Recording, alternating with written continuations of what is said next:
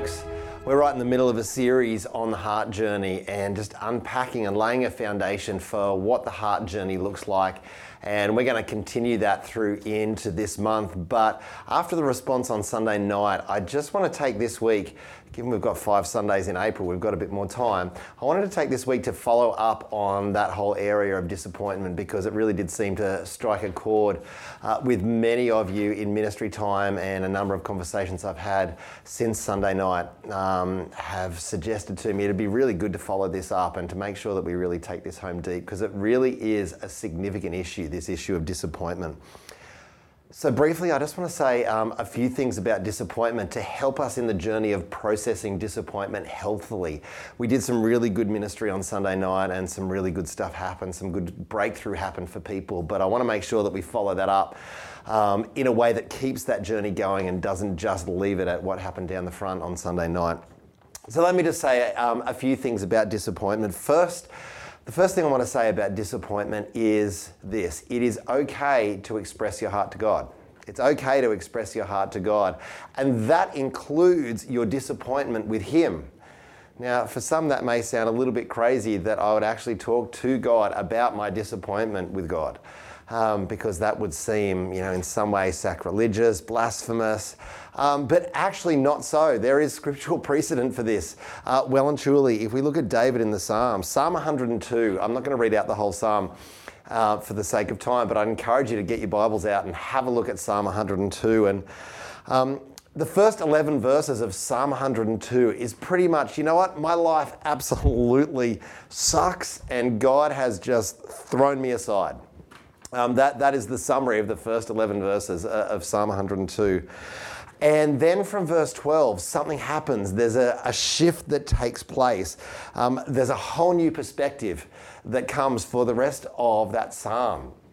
But the thing I want you to notice about that, and the thing that I really feel in my spirit, is that that perspective that happens from verse 12 onwards wouldn't have happened if it wasn't for, if you like, the emotional vomit of the first 11 verses. And that is, the psalmist was completely honest with his heart and poured it all out, and then from verse 12 onwards came to a brand new perspective. Which is the perspective we all want to be left with, but it's not usually the perspective that we start with. So that's Psalm 102. I want to encourage you, have a look at that. Just spend some time in it. There's another psalm, Psalm 77, um, is quite a bit similar to that. If you look at the first nine verses of Psalm 77, it kind of goes like this He's rejected me, His love has vanished, His promise has failed, He's forgotten to be merciful. And that, that's pretty raw, honest stuff. And this is in the Bible, right? Hey, God has forgotten me, His promise has failed. And I, am sure there's probably not too many people listening to this or watching this that hasn't felt like that at some point. Like, God, well, do your promises actually mean anything? Do they, do they actually come to anything? You know, have you forgotten to be compassionate? Have you forgotten to be merciful? That's the first nine verses of Psalm 77. But then from verse 10 onwards, we read, I will remember the deeds of the Lord, your miracles from long ago. Again, there's a shift that happens, and I, I, would dare say again, if it wasn't for that emotional honesty of the first nine verses, then that shift wouldn't have happened. But in this case, there's a real um, indicator of how that shift happened in verse 10, where it says, I'll remember the deeds of the Lord. I'll remember your miracles from long ago. In other words, I'm going to meditate on the things that God has done, even if they're from a long time ago, on the things that God has done when God has performed miracles, when God has acted, when He has healed, when He has provided me, for me, when He has broken through. That is a key right there because often our meditation can be on the negative stuff but sometimes our meditation doesn't get to the point of actually getting it out. So I want to say first, it's okay to express your heart to God. That, that's point one, and that includes your disappointment with, with Him. Point two is actually, it's not just okay, it's critical that you do express your heart to Him. So just, just to ram this point home, because if we don't do what the psalmist did in the first half of those two psalms, in Psalm 102 and Psalm 77, then that stuff festers on the inside of us. It remains unexpressed, but it stays inside of us in such a way that if we don't process it, ultimately confusion sets in we end up in this overwhelmed, confused place emotionally in our walk with God. And then ultimately, when we don't express it, it impacts our ability to connect with Him right across the board. And you start finding yourself, I'm not feeling His presence like I have in the, in the past. I'm not hearing His voice like I have in the past. And that is because unprocessed negative emotion causes my heart to harden as a self protection. And if we stay in that state for too long, you, you don't just shut out the bad, you shut out the good as well. I want to suggest that emotional journaling is a really helpful and healthy way to process your heart, and particularly to process your disappointment, and that is to get what is in you out of you and down onto paper or onto, you know, onto a screen to in some way express what is going on. And to do emotional journaling, basically you need to get there with your piece of paper, with your keyboard or whatever it is, and just start writing your emotions. Start writing out exactly how you're feeling, naming your emotions, letting them tell the story, like you see in those two Psalms that we mentioned before.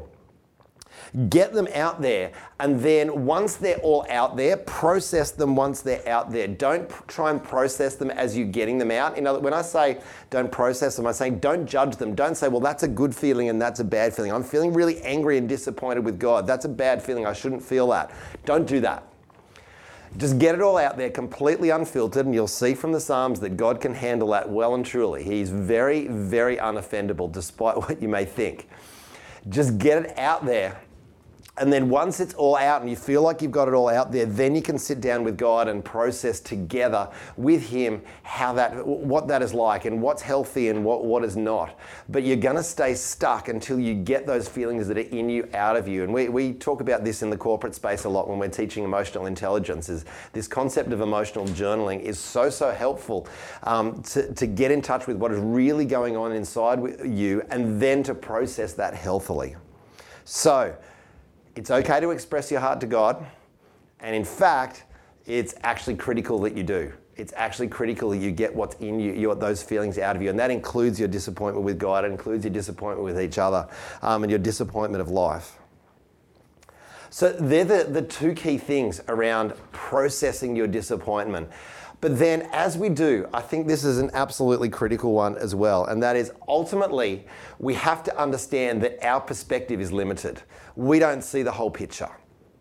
Um, Job found this out. Um, you know, a lot of us know the story of Job, and um, we get to the back end of the book of Job, um, around chapter 38, and Job has spoken and you know has poured out his heart, and all of his counselors have poured out their heart and given their pieces of advice. And then finally, we get to Job chapter 38, and God speaks. And um, you can, I can kind of imagine the earth shaking a little when he did that. If you have a look at Job chapter 38, um, verses 4 through to 7, God says to Job, where were you when I laid the earth's foundation? Tell me if you understand. Who marked off its dimensions? Surely you know. Who stretched out a measuring line across it? On what were its footings set, or who laid its cornerstone? While the morning stars sang together and the angels shouted for joy. God's response um, to a lot of Job's moaning was, Hey, where were you when I laid the foundations of the earth? Where were you when it stretched out? And if you read all through um, Job um, 38 through to 42. And again, I'd encourage you, get out your Bible, have a look at Job chapter 38 to 42. You see God speaking there and just laying out his wisdom, his counsel, and kind of saying, hey, dude, I know you're in pain, but you don't see, you see this much out of a picture that's, that's this big. When you get to the end of, um, of that discourse, and finally Job gets to respond, Job's response after hearing the voice of God and hearing God's perspective, Job's response was, Surely I spoke of things I did not understand, things too wonderful for me to know. And then it says, And then he repents in sackcloth and ashes. So, what I'm saying here is it's really important to understand that even though our experience of the world, our experience of life, and our experience of disappointment, it's important that we express that. As we process that, it's equally as important to know that we do not see the full picture. We don't see the whole deal. And our wisdom compared to God's wisdom is so, so far different. Um, Isaiah 55, I love this one. Um, where Isaiah says, As high as the heavens are above the earth, so are my ways higher than your ways, and my thoughts higher than your thoughts. This is God speaking.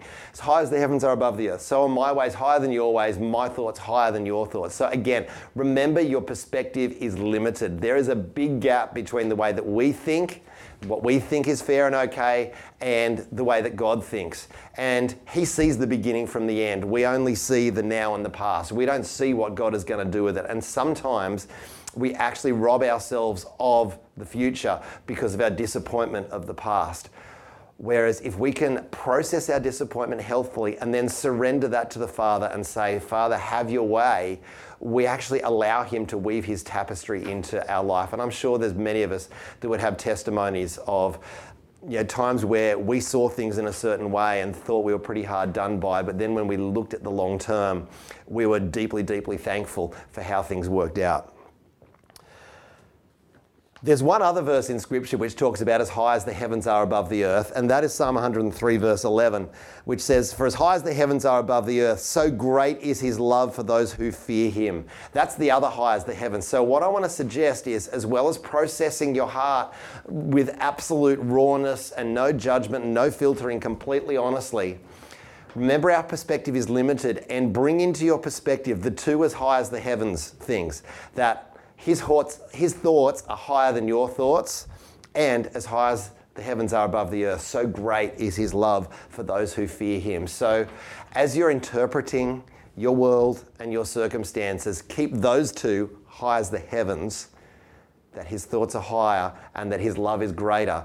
Interpret your circumstances in the light of those two verses, and you're probably going to end up in a different place to what you have ended up so far and you may end up echoing the words of the psalmist in the back end of those two psalms. So, it's okay to express your heart, number one. Number two, actually, it's not just okay, it's actually critical that you do.